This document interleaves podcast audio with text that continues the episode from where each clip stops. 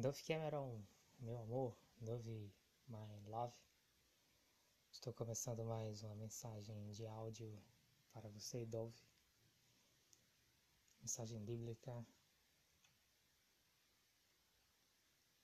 Eu vou falar de algo que aconteceu com Jesus antes, um pouco antes dele ser crucificado. Né? Eu acho que é uma profecia. Eu acho não, isso é uma profecia, com certeza. Profecia, Jesus, manto, púrpura.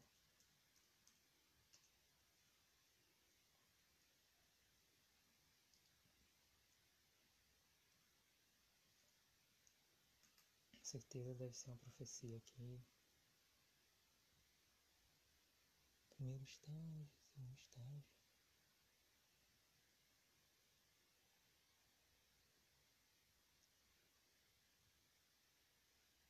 Isaías.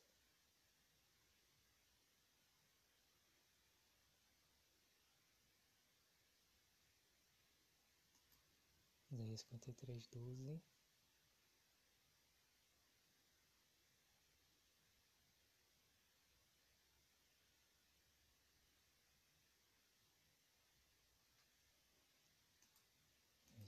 Uma profecia sobre o manto que vestiram em Jesus.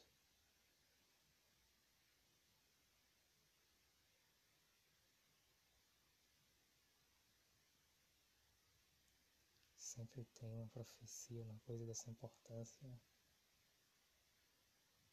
Mas eu não estou achando.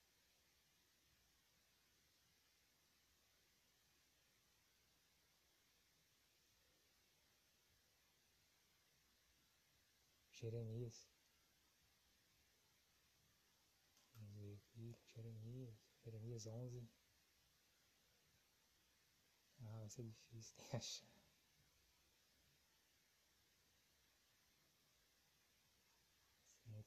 Jeremias.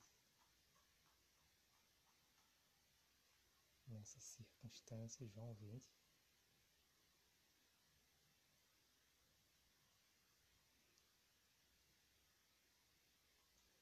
é difícil de achar uma profecia falando que Jesus ia iam vestir Jesus um manto púrpura.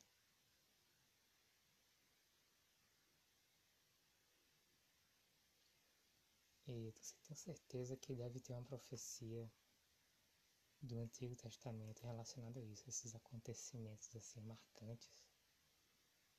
Geralmente são acompanhados de uma profecia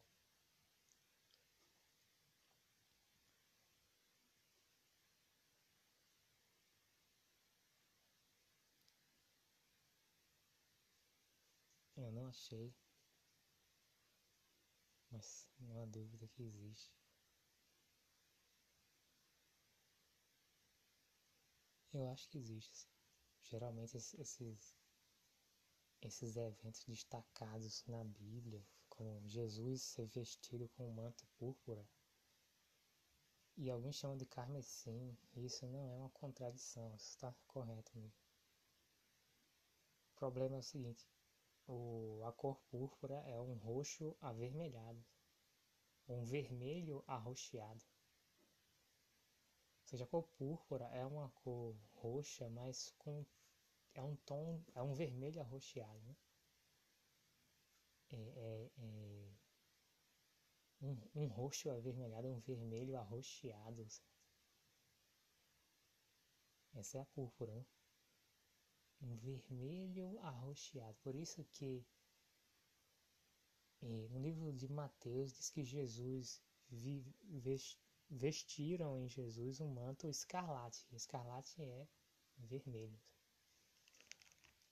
E em Marcos diz que vestiram em Jesus eh, vestiram Jesus de púrpura. Mas isso está certo. Púrpura é um vermelho arroxeado ou roxo avermelhado. Então a cor púrpura se confunde também com vermelho, vermelho arroxeado. Então algumas pessoas ficam confusas, né? Porque a cor púrpura, ela não é simplesmente roxo, mas é um é, é, é um vermelho arroxeado ou um roxo avermelhado. Essa é a cor púrpura. Ela, ela tem uma tendência aí para o vermelho. Então, realmente, uma pessoa vendo a cor púrpura, essa cor da realeza, poderia sim realmente se confundir com vermelho escarlate, né? Escarlata, vermelho escarlate. Dá para confundir, já que a púrpura seria um roxo avermelhado. Aí tem essa confusão. Mateus diz que ele vestiu manto escarlate. Marcos diz que ele vestiu púrpura. Vestiram púrpura em Jesus. Mateus diz que vestiram em Jesus um manto escarlate. Então eu vou ler Mateus 27, a partir do versículo 27. Logo a seguir, os soldados do governador, levando Jesus para o pretório, reuniram em torno dele toda a corte. Despojando das vestes, cobriram-no com um manto escarlate. Tecendo uma coroa de espinhos, puseram-lhe na cabeça e na mão direita um caniço e ajoelhando-se diante dele, o escarneciam, dizendo: Salve, Rei dos Judeus! E cuspindo nele, tomaram o caniço e davam-lhe com ele na cabeça. Depois de o terem escarnecido, despiram-lhe o manto e o vestiram com as suas próprias vestes. Em seguida, o levaram para ser crucificado. Agora vou ler o texto de Marcos 15, a partir do versículo 16, que diz que Jesus vestiu púrpura e não escarlate, mas é quase que sinônimo. Na verdade, eu acho que o, o texto foi escrito nesse sentido, como escarlate, como sinônimo de púrpura, porque púrpura não é simplesmente roxo. A verdade é que púrpura é, é um vermelho arroxeado ou um roxo avermelhado. Então dá para confundir com vermelho e muitas vezes vermelho é sinônimo de escarlate. Escarlate é sinônimo de vermelho, aí a cor púrpura é uma cor vermelha arroxeada ou roxo avermelhado, então perfeitamente comum que você vê uma cor vermelha, certo? Você diz, ah, isso é vermelho. Mesmo se tiver um tom arroxeado, as pessoas ficam confusas assim, dizem, ah, então é vermelho mesmo. Afinal de contas tem uma tendência para o vermelho. E, e, o roxo já tem, né? É no, é, no caso de, por exemplo, uma cor violeta, aí sim, violeta tem uma tendência para o azul, né? Violeta já é uma cor meio azulada, né? Um roxo azulado. Essa cor violeta. Mas púrpura é avermelhado, então é normal. Violeta. Violeta já é uma coisa mais próxima do azul, uma cor mais fria. Púrpura púrpura é tão avermelhado que pode ser confundido com a escarlata.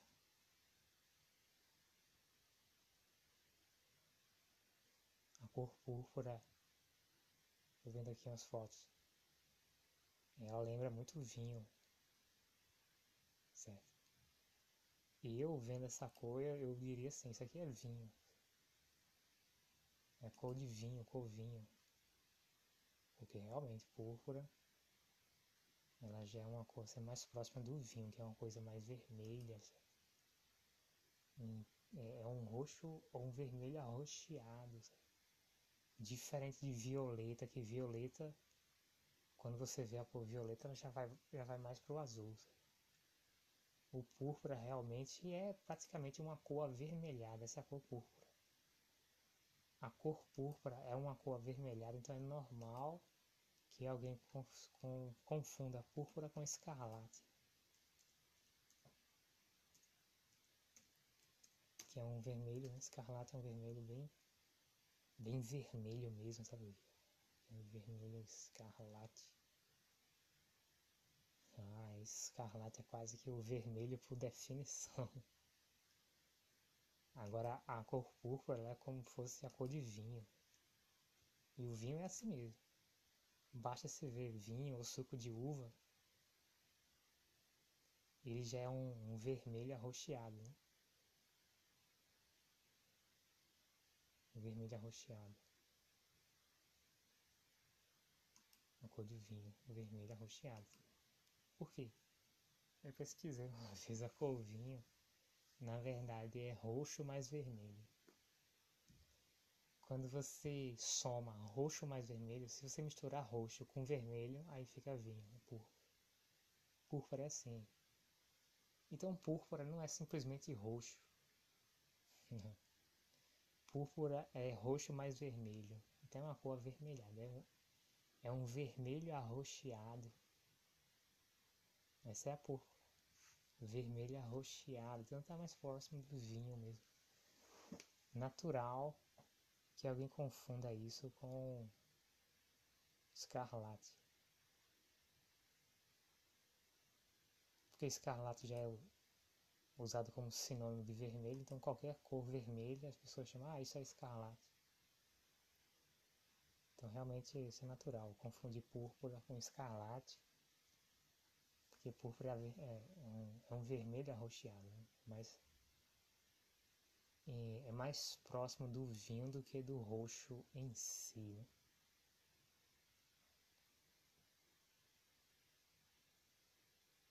Exatamente, é, exatamente, é uma cor de uva, certo?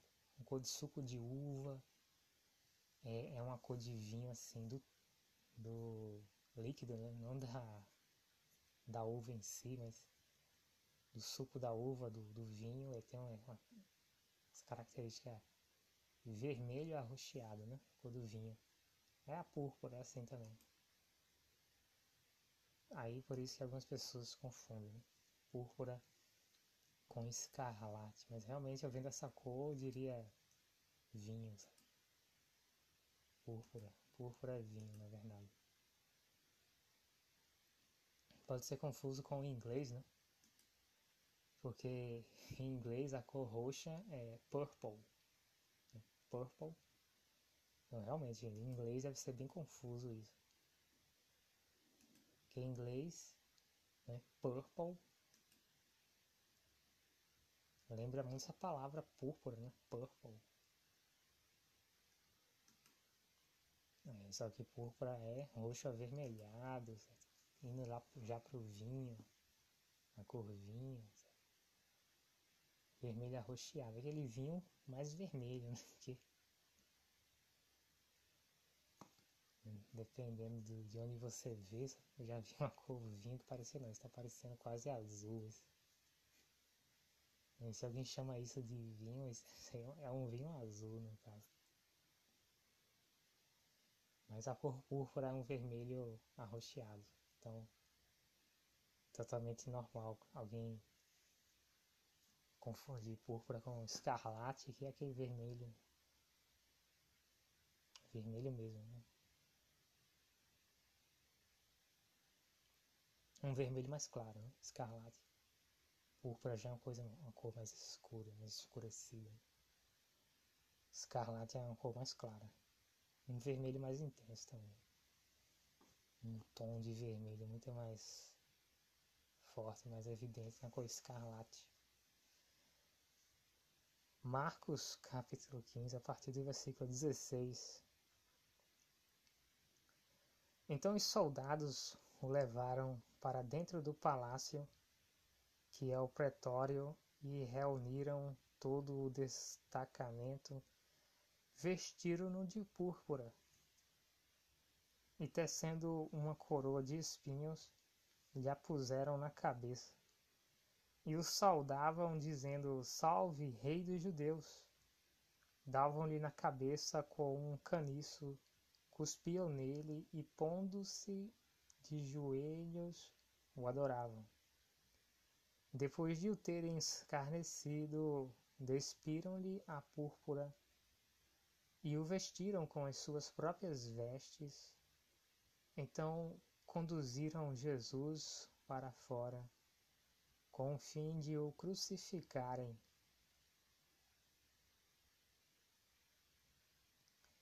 Então aqui foi um ato de zombaria. Soldados romanos queriam zombar de Jesus. É, esse é o rei? Esse é o Cristo? Esse é o descendente de Davi? Esse é o Cristo? Esse é descendente de Davi? Realmente, né? Por parte, em uma parte descendente de Davi, mas Jesus é mais importante do que isso. Né? Jesus é Deus, Deus Filho. Mas em parte, realmente, ele é descendente de Davi para cumprir a profecia. Né? Que o Cristo viria na descendência de Davi. Então, aqui nesse texto, os soldados queriam zombar de Jesus então vestiram ele como um rei. Por quê? Porque a cor púrpura e o mais correto realmente é a cor púrpura, porque a cor púrpura é, de fato, a cor da realeza, a cor do império. Agora é um roxo avermelhado. Isso é confuso mesmo, porque em alguns filmes mostra a púrpura como um roxo mais perto do azul, então isso é confuso mesmo. Mas a púrpura seria um roxo avermelhado, vermelho arroxeado. Vinho, simplificando. É vermelho mais roxo é vinho. Ver vermelho mais roxo é vinho, por quê? Porque o roxo já tem vermelho. Então se você adicionar vermelho numa cor roxa, então ela vai vai ficar mais profundamente avermelhada, porque o roxo em si já tem vermelho, né? Porque como é, que eu, como é que eu faço a cor roxa? Você mistura partes iguais de uma tinta vermelha e uma tinta azul. Então, nessas partes iguais, você teria um roxo perfeito, né? Misturando a tinta vermelha com a tinta azul, você teria um roxo. Aí, se você pega a cor roxa e mistura mais vermelho, aí fica vinho. Começa a aumentar o tom de vermelho, fica tudo vinho. Aí é a cor púrpura, que já é uma cor mais pro lado do vinho. Vermelho arroxeado, roxo avermelhado. Talvez mais vermelho arroxeado. Né? Por isso, algumas pessoas confundiam a púrpura com escarlate. Então, para que Jesus parecesse um rei, investiram Jesus de púrpura. E pelo que eu conheço, até mesmo do, do próprio Império Romano, o correto mesmo é púrpura. Né? A, cor do caramujo. Aí extraíam do caramujo uma cor púrpura. Caramujo de tiro, no, no mar de tiro ali. Então correto mesmo é a cor púrpura, né? é uma cor avermelhada, roxo avermelhado, vermelho arroxeado. Então vestiram Jesus de púrpura. Mateus fala escarlate. Vestiram, vou preferir a definição do púrpura, porque eu já pesquisei essa cor. Eu constato que essa cor púrpura tem, tem ligações com a realeza ou com o império versículo é, Marcos 15, 18 diz assim: E o saudavam, dizendo: Salve, Rei dos Judeus. Mas o que, que fizeram? Davam-lhe na cabeça com um caniço, cuspiam nele e, pondo-se de joelhos, o adoravam. Depois de o terem escarnecido, despiram-lhe a púrpura e vestiram com as suas próprias vestes, então conduziram Jesus para fora com o fim de o crucificarem. Então veja só que situação, né? Esses soldados, será que eles sabiam quem era Jesus, olha que eles sabiam. Jesus era muito famoso. Eu só posso chamar esses soldados de malignos, homens perversos, porque eles se aproveitaram da situação de que ninguém nunca tinha conseguido prender Jesus. Se aproveitaram que Jesus estava submisso. Jesus ficou fraco? Não. Jesus estava intencionalmente submisso. E esse, esses soldados viram que, que Jesus estava submisso há muito tempo, porque Jesus estava sendo levado de um tribunal para outro, e as pessoas cuspiam em Jesus, outras pessoas davam tapas em Jesus, certo?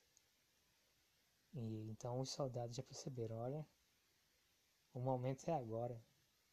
Se alguém gostaria de humilhar Jesus, espancar Jesus, o momento é agora, porque ele está submisso.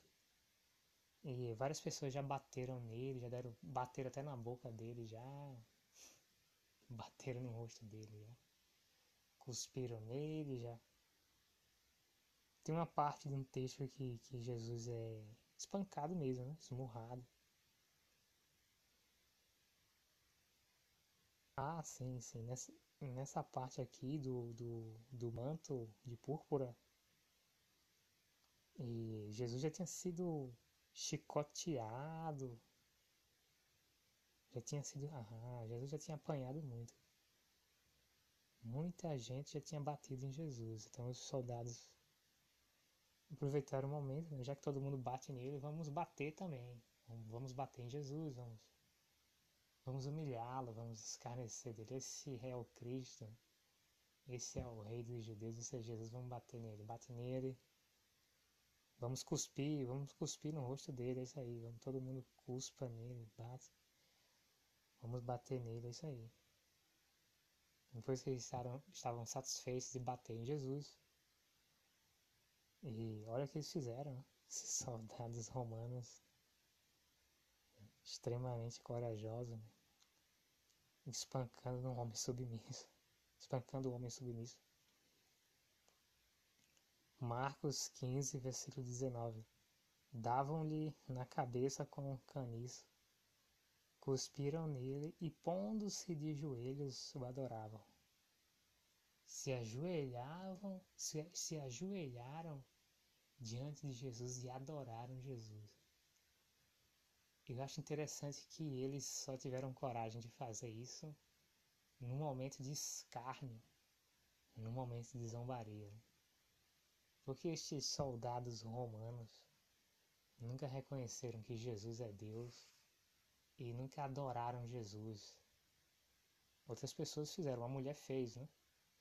Uma mulher viu Jesus numa casa, ela se ajoelhou derramou um perfume nos pés de Jesus e enxugava os pés de Jesus com os cabelos. Uma mulher fez isso. Agora esses soldados, eles só queriam mesmo a zombaria. E eu acho muito interessante, sabe? Esse tipo de gente que eu conheço. Vamos zombar enquanto a gente pode. Vamos escarnecer enquanto a gente pode. Eu acho muito interessante esse tipo de gente. Eu acho até engraçado a uma estupidez desse nível. Vamos aproveitar, vamos aproveitar que ele está fraco. Eu, eu acredito realmente que essas pessoas acharam que Jesus estava fraco. Porque eles estavam muito alegres. Eles estavam muito felizes. Vamos aproveitar que Jesus está fraco. Vamos fazer. Sabe por quê? Que Jesus, ele sendo Deus, né, ele denunciou muita coisa. Denunciou adultério, certo? E quando Jesus fala de casamento, ele fala de homem e mulher, então ele exclui o homossexualismo, então ofendeu, né? Muita gente queria o casamento gay, ofendeu. ficaram ofendidos.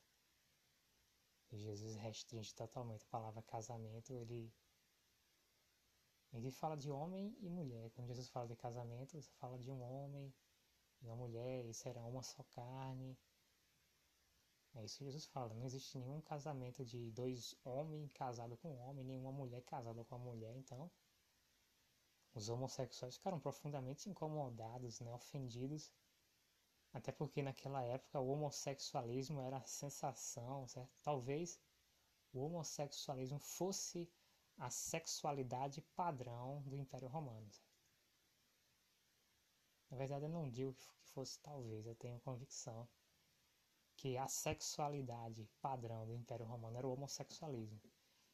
E, e apenas. Claro, existia reprodução, né? reprodução humana e tal. Mas eu não tenho nenhuma dúvida de que a sexualidade padrão do Império Romano era o homossexualismo de fato. Até pelas características religiosas do Império Romano, idolatria. Idolatria, ela precisa de homossexualismo para existir.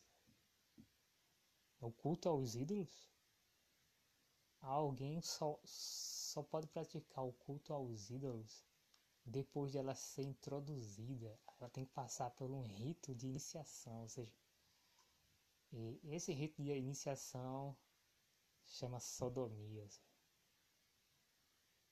Aparentemente, né? As pessoas acham assim melhor começar somente com sexo anal. E aí, muita gente fora do corpo, aí tem que completar, né? Sexo oral também, fora do corpo.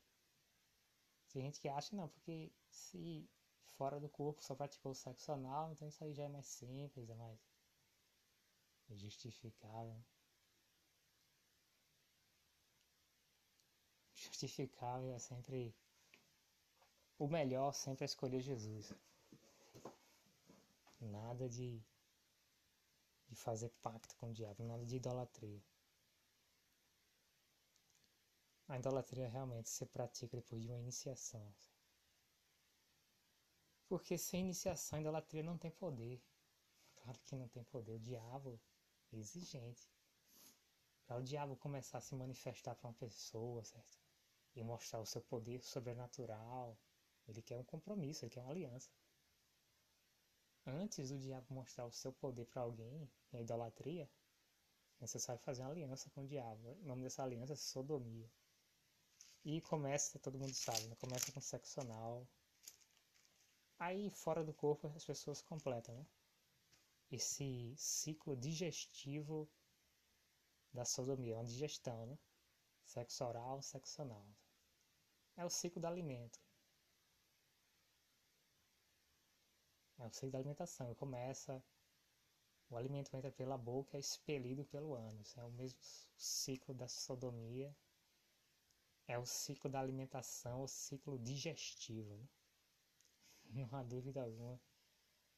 Sodomia, sexo, contágio à natureza. Porque o sistema digestivo, ele não faz parte é, é, de, de órgãos sexuais. Ele não faz parte de forma alguma, certo? Ainda que os órgãos, o órgão sexual, tanto no homem na mulher, ele elimina urina, né? seria um líquido, né? Que o, o corpo não precisa desse líquido, então esse líquido pode ser eliminado. Certo? Mas e não é exatamente né, o ciclo digestivo da sodomia que envolve que como na alimentação né, o alimento entra pela boca e é expelido pelo ânus então a sodomia trabalha com sexo oral e sexo anal e é algo repugnante no mínimo na Bíblia isso é chamado de abominação uma palavra bem mais forte do que repugnância, abominação. Digno de morte, sabe? Quem praticava sodomia no Antigo Testamento, sodomia, morte, morte. A pessoa tem que ser assassinada. Assim. Era isso. O que acontecia se uma pessoa cometesse sodomia em Israel no Antigo Testamento. Simples. Essa pessoa não tinha. Essa pessoa era, era réu de morte. Eu não vou dizer que essa pessoa não tinha perdão. Por quê? Porque quem praticava adultério também era réu de morte. E Jesus, Jesus, Deus me livre. E Davi cometeu adultério, certo? Davi cometeu adultério, mas ficou vivo. Davi era réu de morte, mas ficou vivo. Por quê? Davi buscou a Deus, né?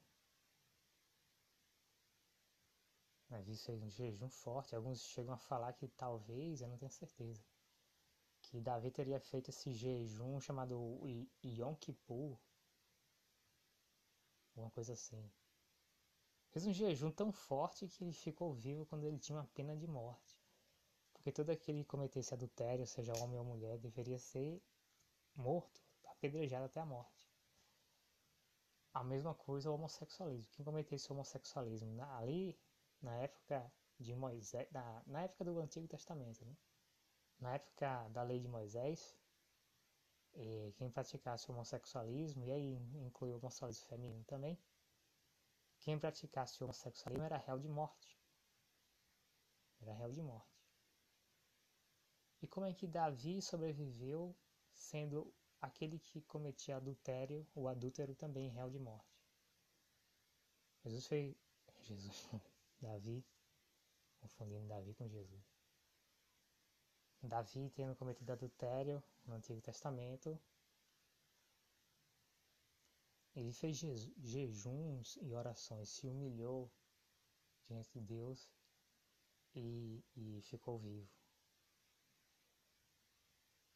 Ficou vivo. Também garantiu a vida de Batseba, né? a mulher adúltera. A mulher que adulterou Davi, né? porque senão ela também era réu de morte também.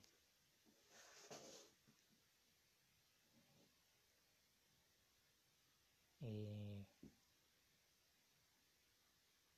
Então, se Davi reverteu a pena, significa que se, algum, se dois homens cometessem esse pecado de homossexualismo, ou duas mulheres cometessem um pecado de homossexualismo, elas conseguiriam reverter a pena também, a pena de morte.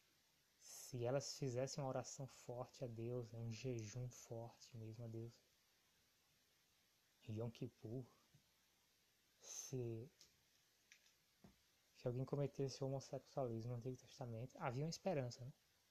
Fazer uma oração forte, fazer um jejum forte, como Davi fez porque ele cometeu adultério. Então essa pessoa poderia sobreviver, embora tivesse uma pena de morte. Mas mesmo assim, Davi tinha uma pena de morte, mas Davi sobreviveu. E a pena de morte do adultério não é menor do que a pena de morte do, homosse do homossexualismo. É a mesma pena. E aquele que cometeu adultério deve morrer. Aquele que cometeu homossexualismo deve morrer. É, Davi cometeu adultério e ficou vivo, porque ele se apegou né, a Deus, ele buscou a Deus, fez uma oração forte. Ele fez um jejum forte. Então Davi ficou vivo mesmo, mesmo numa época onde o pecado que Davi cometeu, o pecado de adultério, mereceria a morte. Ainda assim, Davi ficou rico, vivo. Ainda assim, Davi ficou vivo porque ele, ele fez uma oração forte. Que coisa interessante, né? Deus fez uma exceção. A oração de Davi era tão forte o jejum de Davi foi tão forte que Deus fez uma exceção. Deixou ele vivo. Isso poderia ter acontecido se ao, ao, alguém tivesse cometido homossexualismo. Poderia fazer uma oração tão forte no Antigo Testamento. Se no Antigo Testamento alguém fizesse uma oração forte, um jejum forte, também conseguiria sobreviver, apesar de viver numa época onde o homossexualismo era combatido com a pena de morte. Davi mostra o segredo na oração, jejum. Davi se humilhou. diante de Deus de tal forma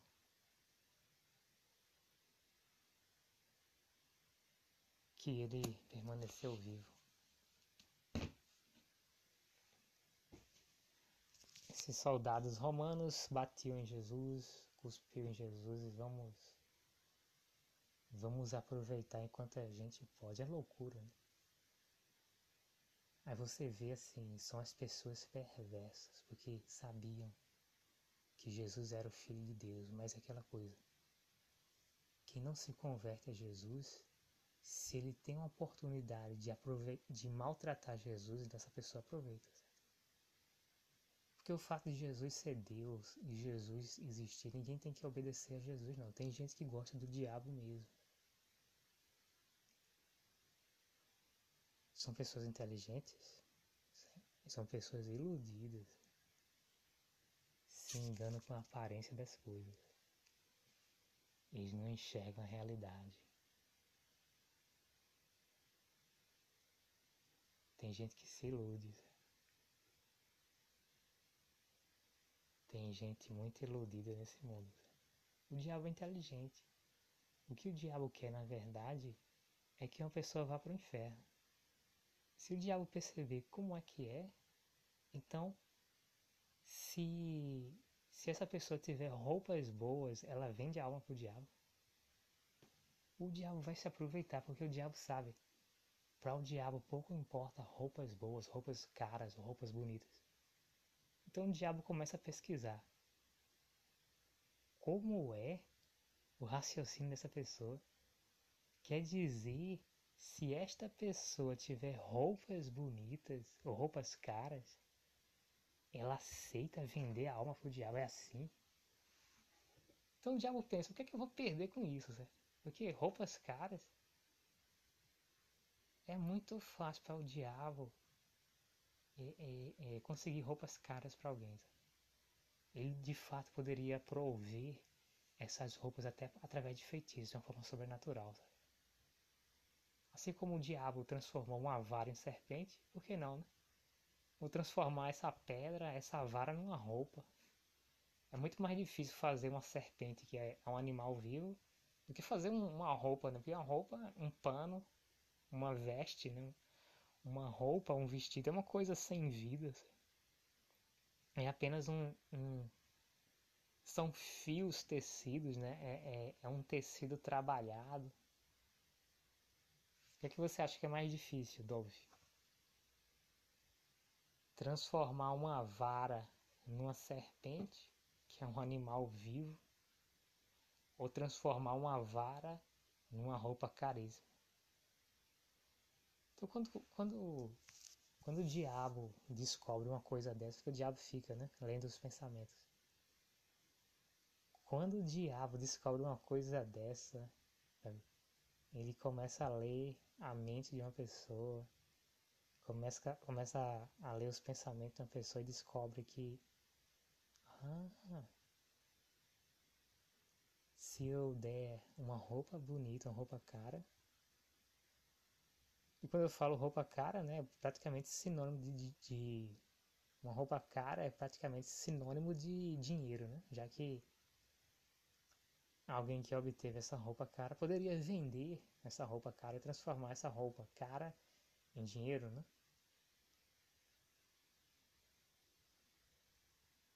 Então, quando, por exemplo, dinheiro? Quando, quando, quando o diabo descobre que uma pessoa venderia a alma para o diabo por causa do, de dinheiro, eu acho que o diabo ri tanto que eu acho que ele cai no chão, sabe? Ele tem que cair no chão porque quando ele descobre como é, como é, essa pessoa vende a alma para o diabo por causa de dinheiro, ela aceita fazer isso por causa de dinheiro. Dinheiro, ter certeza. Dinheiro é uma ilusão. Sabe por quê? Ninguém faz nada com dinheiro. A vida é espiritual. Ninguém faz nada com dinheiro. Uma pessoa só é bem sucedida no projeto se Deus permitir. E veja só Dave Cameron, o construtor o Titanic, se é que isso é verdade, existem tantas fraudes, né? E o construtor do Titanic, ele teria construído o maior navio, o mais forte navio, o navio que nem Deus afunda. Um projeto tão caro, tão audacioso e tão ousado. E os, os engenheiros navais que projetaram esse navio chamado Titanic, eles tinham convicção, não, isso aqui é um trabalho assim perfeito, nem Deus afunda. Pode. Eu, eu tenho dúvidas da veracidade sabe? da história do Titanic. Eu prefiro acreditar nas histórias bíblicas. Mas quando eu vejo uma história assim que Titanic, você começa a duvidar se isso realmente é uma história real ou se é tudo uma armação. Mas veja só, então alguém constrói o Titanic, mas e essa pessoa certamente tinha dinheiro. Quem, quem pediu, quem ordenou que construísse o Titanic tinha dinheiro. Mas dinheiro não é suficiente, porque com, com dinheiro até que uma pessoa pode começar a construir. Sabe? Pode ser que com dinheiro uma pessoa pode, pode até terminar construir alguma coisa, mas isso aí vai se quebrar, vai se partir e o Titanic vai afundar, porque não tem Deus, tem dinheiro. Dinheiro é ilusão. E, e o segredo para alguém conseguir fazer alguma coisa é a mão de Deus, não é dinheiro. Né? Como fala, é, é um salmo, livro de salmos, tem um salmo assim. Uns confiam em carros, e outros confiam em cavaleiro, mas nós confiamos no Senhor, confiamos em Deus. É, é, é, o mesmo caso do dinheiro. Alguém acha que carros e cavaleiros vão ganhar uma guerra, vão vencer uma guerra. Mentira. O que faz alguém vencer uma guerra é Deus. E muitas vezes sem armas. Sem armas. Algumas vezes sem armas. Algumas vezes, se você lê sobre a história de Israel, o povo de Israel venceu por causa de um anjo.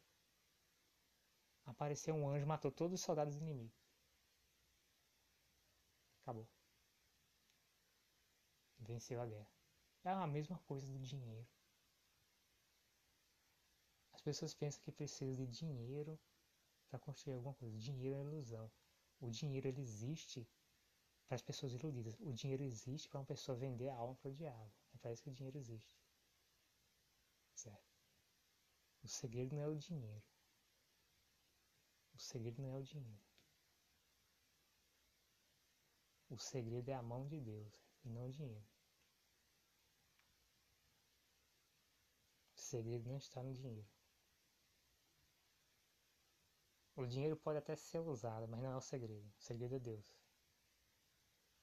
O dinheiro é usado porque Deus quer recompensar os trabalhadores de alguma forma. Digno, digno é o trabalhador do seu salário. Aí, e, e o trabalhador né, precisa ser recompensado. Certo? Mas o segredo não é nem o dinheiro nem o trabalhador. As coisas só dão certo com Deus. Tanto é que o sistema comercial desse mundo é uma fraude. Se você pesquisar as empresas desse mundo, nenhuma dessas empresas deram certo. Porque elas não conseguem vender nada. Elas só vendem porque a maior parte da população mundial são nefilim sodomitas e nefilim sodomitas são obrigados a comprar determinados produtos, quer eles precisem ou não. Porque se esse sistema comercial que domina o mundo é, é, não vivesse debaixo de pacto com o diabo, esses grandes empresários não conseguiriam vender nada, nem sequer se o produto que eles fabricassem fosse o mais luxuoso do mundo. Eles não conseguiriam vender nada. Eles não conseguem. Porque eu não posso dizer é, é, que essas empresas que existem, elas conseguem vender alguma coisa quando é, a esmagadora ou quase a totalidade dos compradores dos produtos daquela empresa só compraram os produtos daquela empresa porque tinha um pacto com o diabo e nesse pacto com o diabo elas, ela, elas eram obrigadas a comprar produtos de uma determinada marca, produtos de uma determinada nacionalidade e até mesmo produtos vinculados a uma determinada religião judaica, né? porque todas as religiões do mundo são judaicas. Um segredo que poucas pessoas sabem. Né? Todas as religiões que existem no mundo, tirando o verdadeiro cristianismo, tirando o verdadeiro cristianismo, todas as religiões que existem no mundo são judaicas. Aí uma pessoa fica procurando uma religião para ser inimigo dos judeus. É difícil, né? Porque o cristianismo verdadeiro, ele, ele apoia os judeus por causa das profecias, várias profecias para se cumprir com os judeus. Aí uma pessoa fica procurando. Eu vou procurar uma religião que seja inimiga dos judeus. Eu vou procurar uma religião para matar os judeus.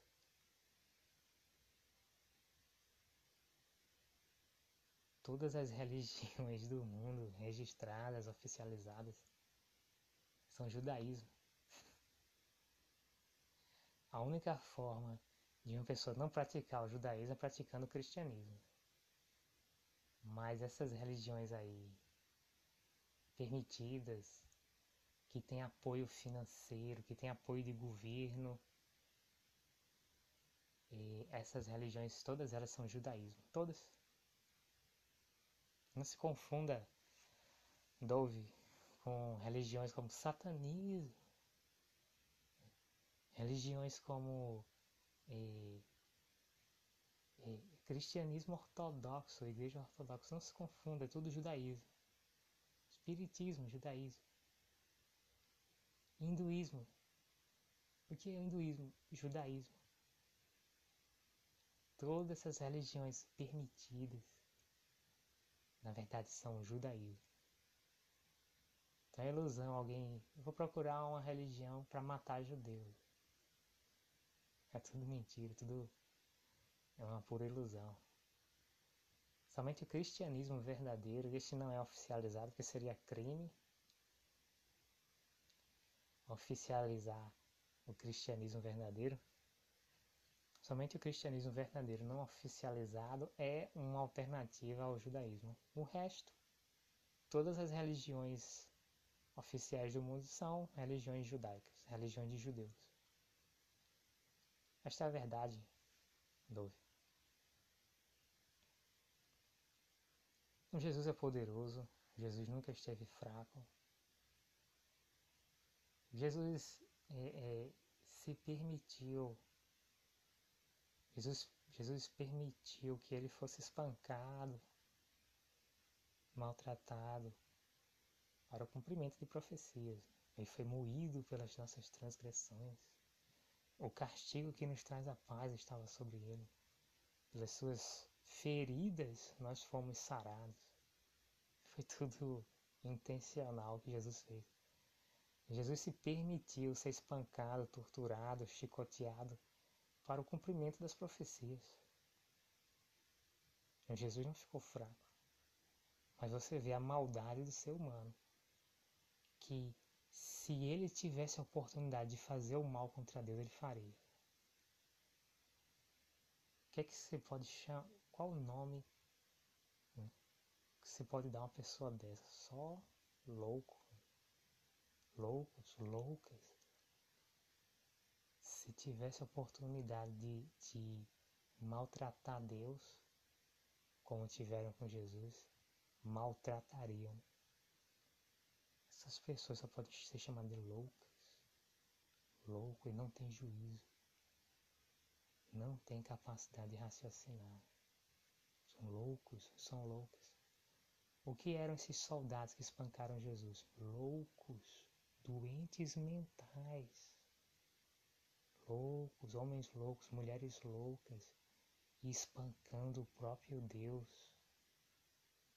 Que Jesus é um. Com Deus, Jesus é Deus, Jesus é o Deus Filho. E Jesus é Deus, porque Jesus é um com o Pai, é um com o Espírito Santo. Então Jesus é Deus. que o Deus Pai, o Deus Filho o Espírito Santo, o Deus e o Espírito Santo, eles são um. Eles são três, mas eles são um. Então Jesus é Deus. Então quem espancou Jesus, quem bateu em Jesus, espancou Deus. Quem crucificou Jesus, crucificou Deus. Aí você vê a capacidade, a capacidade da loucura humana. Espancaram Deus.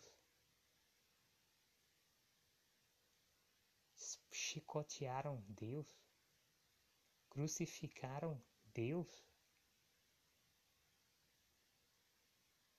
Só pode ser gente louca. Mas Jesus nunca enfraquece, Davi Cameron. Está sempre forte. Sempre forte para te ajudar. Sempre forte para sarar todas as suas feridas. Davi Cameron. Não existe nenhuma justificativa para ter um pacto com o diabo. Nem namoro, nem casamento, nada justifica um pacto com o diabo. É melhor ter Jesus e não ter o marido. É melhor ter Jesus e não ter o namorado. É melhor ter Jesus e não ter o noivo. Nada, nada que vem do diabo presta. Tudo que vem do diabo é maldito. Tudo. Nada que vem do diabo presta. Só vão acontecer coisas boas na sua vida, Dove Cameron, e não coisas ilusórias. Porque você tem muitas ilusões, Dove Cameron. Só vão acontecer coisas boas na sua vida quando você amar a Deus o suficiente para quebrar os seus pactos com o diabo, certo? Porque é a indecência e a imoralidade. Uma pessoa se aproximar de Deus, não, eu estou me aproximando de Deus, mas eu tenho um pacto com o diabo. Deus quer um coração íntegro.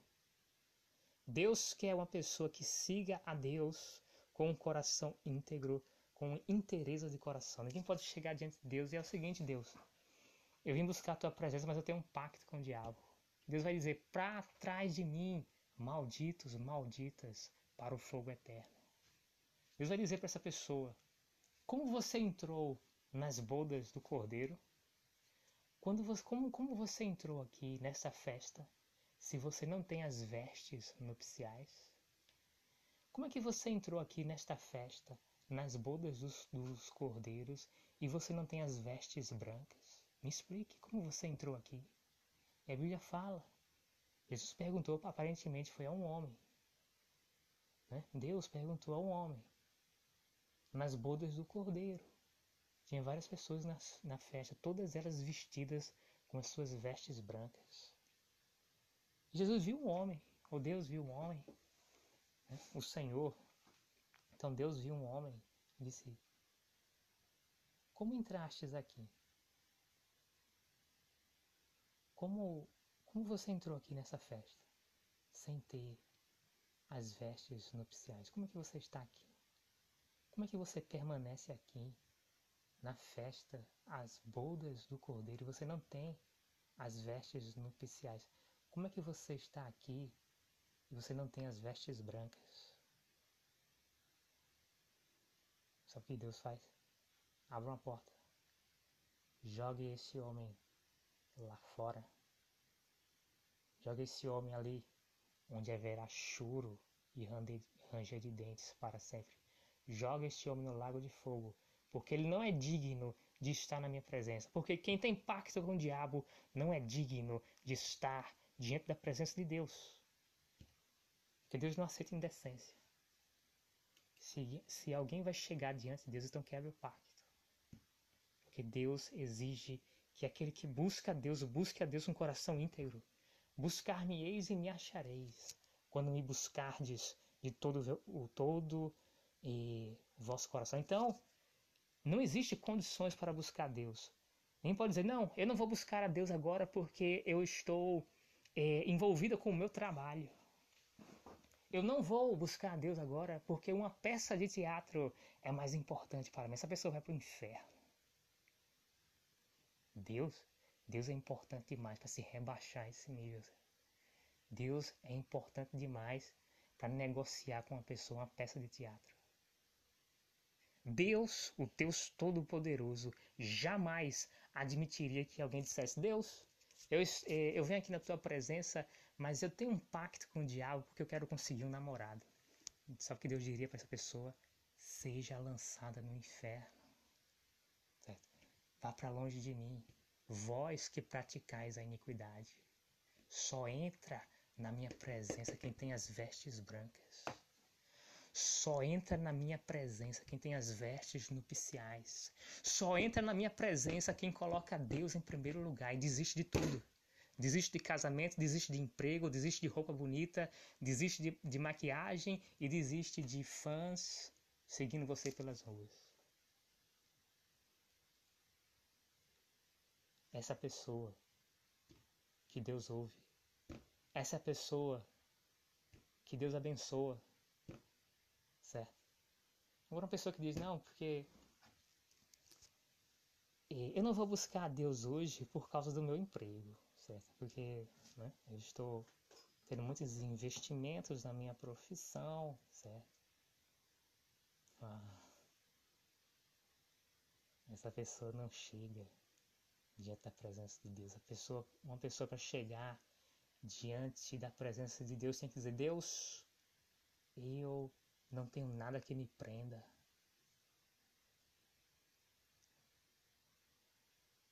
Houve um homem que disse para Jesus: Jesus, eu te seguirei por onde quer que fores.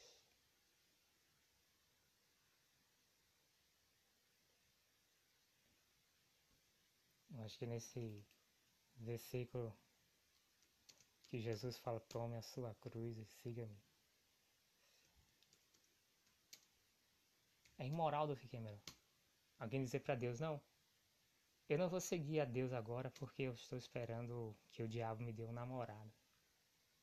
Isso é imoral. E Deus não aceita gente imoral. Deus não aceita dizer: Não, Deus, e eu não vou te seguir hoje porque eu tenho um contrato para fazer um filme e nesse contrato é, só participa do, do filme que tem um pacto com Satanás. Se uma pessoa dessa chega diante de Deus, Deus diz assim: para trás de mim, malditos, sejam lançados no fogo eterno. Vosso pai é o diabo. Para trás de mim, malditos, abram a porta e lance essa pessoa no inferno, nas trevas, onde haverá choro e ranger de dentes, porque Deus conhece o coração do homem. Sabe? Na presença de Deus só entra quem coloca Deus em primeiro lugar. Se tem dinheiro, Dove Cameron, que é mais importante para você, então você não pode entrar na presença de Deus. Você não é digna. Porque Deus, Deus, não é que Deus leia pensamento, não. É Deus que coloca as ideias que entram na tua cabeça. É muito mais do que ler pensamento.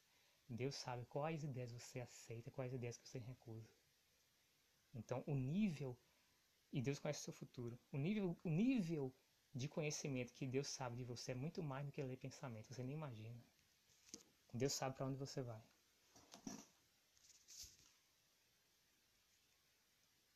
Então, para servir a Deus, não existe condições não nem casamento, nem emprego, nem dinheiro, nem Oscar, nem ah, porque eu quero eu quero ter uma carreira musical, nada.